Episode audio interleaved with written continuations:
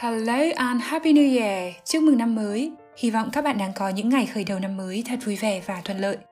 Chúng ta đã bước sang năm 2021 được hơn một tuần, nhưng mình vẫn muốn dành tập này nhìn lại năm 2020, một năm với quá nhiều sự kiện, quá nhiều biến động, mà dành bao nhiêu thời gian có lẽ cũng khó nói hết, ngay cả khi chúng ta chỉ nói về ngôn ngữ. Với thời lượng của podcast, mình chỉ chọn lọc ra một số từ nằm trong số những từ được dùng và được tìm kiếm nhiều nhất trong năm vừa qua. Các bạn có thể xem nội dung của tập trên blog của mình theo đường link trong phần giới thiệu chi tiết của tập. Nếu chỉ dùng một tính từ để miêu tả năm 2020, các bạn sẽ nghĩ ngay đến tính từ nào? Chỉ dùng một từ thì chắc chắn là không đủ, nhưng mình vẫn chọn ra một tính từ, đó là unprecedented. Unprecedented có nghĩa là chưa từng có, chưa từng xảy ra hay vô tiền khoáng hậu. Với rất nhiều người, đây chính là từ khóa để nói về năm 2020. Unprecedented thậm chí còn được người dùng của trang dictionary.com bình chọn là từ của năm. Chưa cần nói tới các phong trào xã hội, các vấn đề chính trị hay môi trường, chỉ riêng đại dịch COVID-19 cũng khiến cho năm 2020 thực sự trở thành một năm chưa từng có. Unprecedented là từ được nhắc đến trên hầu hết mọi trang báo và các phương tiện truyền thông bằng tiếng Anh, với một số cụm từ thường xuyên lặp đi lặp lại như unprecedented times, khoảng thời gian chưa từng có hay thời kỳ chưa từng có. Unprecedented pandemic, đại dịch chưa từng xảy ra trước đây. Và unprecedented year, năm vô tiền khoáng hậu. Oxford Languages thuộc Oxford University Press còn xuất bản một báo cáo dài 38 trang mang tên Words of an Unprecedented Year. Tạm dịch là những từ của một năm chưa từng có. Đây là một tài liệu tham khảo rất hữu ích. Các bạn có thể download qua đường link chia sẻ trên blog của mình. Nói về tài liệu này, ông Caspar Grathwohl, chủ tịch hay president của Oxford Dictionaries, chia sẻ với BBC. I've never witnessed a year in language like the one we've just had – It's both unprecedented and a little ironic. I've never witnessed a year in language like the one we've just had. Tôi chưa từng chứng kiến một năm về ngôn ngữ như năm mà chúng ta vừa trải qua. It's both unprecedented and a little ironic. Nó vừa vô tiền khoáng hậu lại có chút trơ trêu. Năm 2020 quả thật là một năm chưa từng có đối với ngôn ngữ nói chung và tiếng Anh nói riêng, với một danh sách dài các từ mới cũng như những từ đã ra đời từ lâu nhưng được mang ra dùng với lượng tăng đột biến. Nhiều nhất có lẽ là từ vựng COVID-19 với những từ cụm từ mà chúng ta không còn lạ gì như quarantine, cách ly, community spread, sự lây lan trong cộng đồng hay flatten the curve, làm phẳng đường cong. Trong số các từ nổi bật của năm 2020, ở tập này mình muốn nói tới ba từ ghép đặc biệt. Đầu tiên là từ hamcation hamcation là từ kết hợp giữa từ home, nhà và từ vacation là kỳ nghỉ. Homecation được hiểu là kỳ nghỉ tại gia. Với lệnh ở nhà, cách ly, giãn cách xã hội, đóng cửa đường hàng không vân vân thì một kỳ nghỉ bình thường trở nên xa xỉ hẳn thậm chí nhiều trường hợp là không thể. Chính bởi vậy, homecation được xem là một trong the new normal, một điều bình thường mới trong năm 2020 và có lẽ ngay cả đầu năm 2021. Homecation không phải là từ mới ra đời năm 2020 và tuy chưa được đưa vào danh sách từ chính thức trong các từ điển tiếng Anh lớn như là Oxford hay Cambridge, nhưng năm vừa qua là năm mà homecation được dùng và nói đến nhiều hơn hẳn. Một bài viết hồi tháng 5 trên trang PR Newswire của Mỹ gọi hè năm ngoái là The Summer of the Homecation, mùa hè của kỳ nghỉ tại gia. Từ ghép tiếp theo mà mình muốn nói tới là infodemic. Infodemic. Từ này là sự kết hợp của từ information, thông tin và epidemic là dịch hay bệnh truyền nhiễm. Infodemic được hiểu là bệnh truyền nhiễm thông tin hay dịch thông tin là việc mà lượng thông tin nhiều quá mức về một vấn đề, thường là những thông tin không đáng tin cậy, lan truyền nhanh chóng và gây khó khăn cho việc tìm kiếm giải pháp để giải quyết vấn đề đó. Infodemic ra đời vào năm 2003 nhưng chỉ mới được thêm vào từ điển Oxford hồi tháng 4 năm ngoái.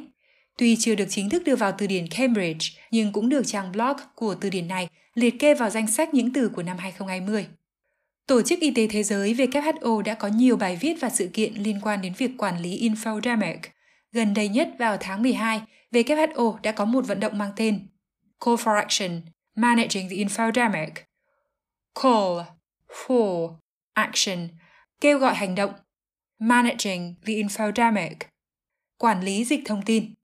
Đây là một vận động hay phong trào toàn cầu nhằm thúc đẩy việc tiếp cận thông tin về sức khỏe và giảm thiểu tác hại gây ra bởi thông tin sai lệch về sức khỏe trong các cộng đồng trực tuyến cũng như ngoại tuyến. Trong những tháng cuối năm 2020 và những ngày đầu năm nay, ngoài đại dịch COVID-19 thì chúng ta còn nghe rất nhiều đến bầu cử Mỹ. Vậy nên từ ghép thứ ba mình lựa chọn đưa ra là President-elect. President-elect là từ ghép của từ President, Tổng thống, và elect. Elect thường được chúng ta biết đến ở dạng động từ với nghĩa là bầu, bầu chọn. Nhưng ở đây, elect là tính từ, có nghĩa là được bầu, được chọn cho một chức vụ nhưng chưa chính thức nhậm chức. President-elect là tổng thống đắc cử nhưng chưa chính thức nhậm chức, thường được gọi tắt là tổng thống đắc cử. Ví dụ, trang The New York Times có chuỗi bài về việc chuyển giao giữa Trump và Biden với tựa đề Highlights of President-elect Joe Biden's transition Highlights of President-elect Joe Biden's transition. Những điểm nổi bật về việc chuyển giao của Tổng thống đắc cử Joe Biden. 2020 là một năm có quá nhiều khó khăn, đau thương và mất mát. Nhưng có lẽ chính bởi vậy, nó cũng là một năm giúp chúng ta nhận thấy và trân trọng hơn nhiều điều trong cuộc sống. Trong phần tiếp theo, mình muốn gửi tới các bạn ba từ thể hiện sức mạnh của con người mà năm 2020 đã khiến chúng ta cảm nhận rõ hơn. Đầu tiên là từ Resilience. Resilience là sự kiên nghị, là khả năng chịu vững và đường đầu trước khó khăn, là khả năng phục hồi nhanh chóng sau khó khăn chắc trở. Khi dùng resilience để nói về con người, nếu chỉ dùng một từ trong tiếng Việt thì có lẽ không có một từ nào có thể truyền tải trọn vẹn nghĩa của từ này, vì nó bao trùm cả sự kiên cường, khả năng hồi phục và sức bật. Nhưng tùy vào tình huống, chúng ta có thể lựa chọn từ lột tả rõ nhất ý đồ của người nói hay người viết.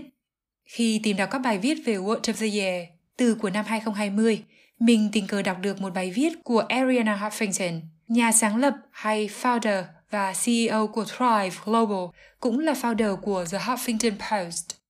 Bài viết có tiêu đề And the word of the year is resilience. Tạm dịch là và từ của năm là sức bật. Bài viết này được xem như sự hồi đáp trước lựa chọn từ của năm 2020 của các trang từ điển lớn với các từ như là pandemic hay quarantine. Bà nhấn mạnh về từ resilience rằng It's what allows us not just to bounce back, but to bounce forward. Bounce là bật lên, nảy lên. It's what allows us not just to bounce back, but to bounce forward. Đó là thứ cho phép chúng ta không chỉ bật trở lại mà còn bật lên phía trước. Từ tiếp theo là từ adaptability. Adaptability là khả năng thích ứng, khả năng thích nghi. Trước quá nhiều thay đổi và sự không chắc chắn về kế hoạch, về đường hướng, về tương lai, khả năng thích ứng trước mọi điều kiện, mọi hoàn cảnh là thực sự cần thiết. Như một bài viết trên trang The Washington Post nhận định, Adaptability may be your most essential skill in the COVID-19 world.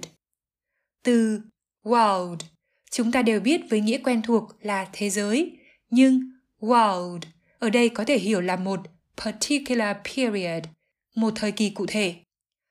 Adaptability may be your most essential skill in the COVID-19 world. Khả năng thích ứng có lẽ là kỹ năng thiết yếu nhất trong thời kỳ COVID-19.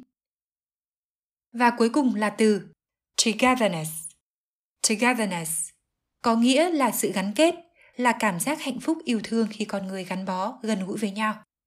UNDP, chương trình phát triển Liên Hợp Quốc, trong một bài viết hồi tháng 5 về sức mạnh của hy vọng và đoàn kết trước đại dịch đã có câu It is the spirit of global togetherness that gives us hope.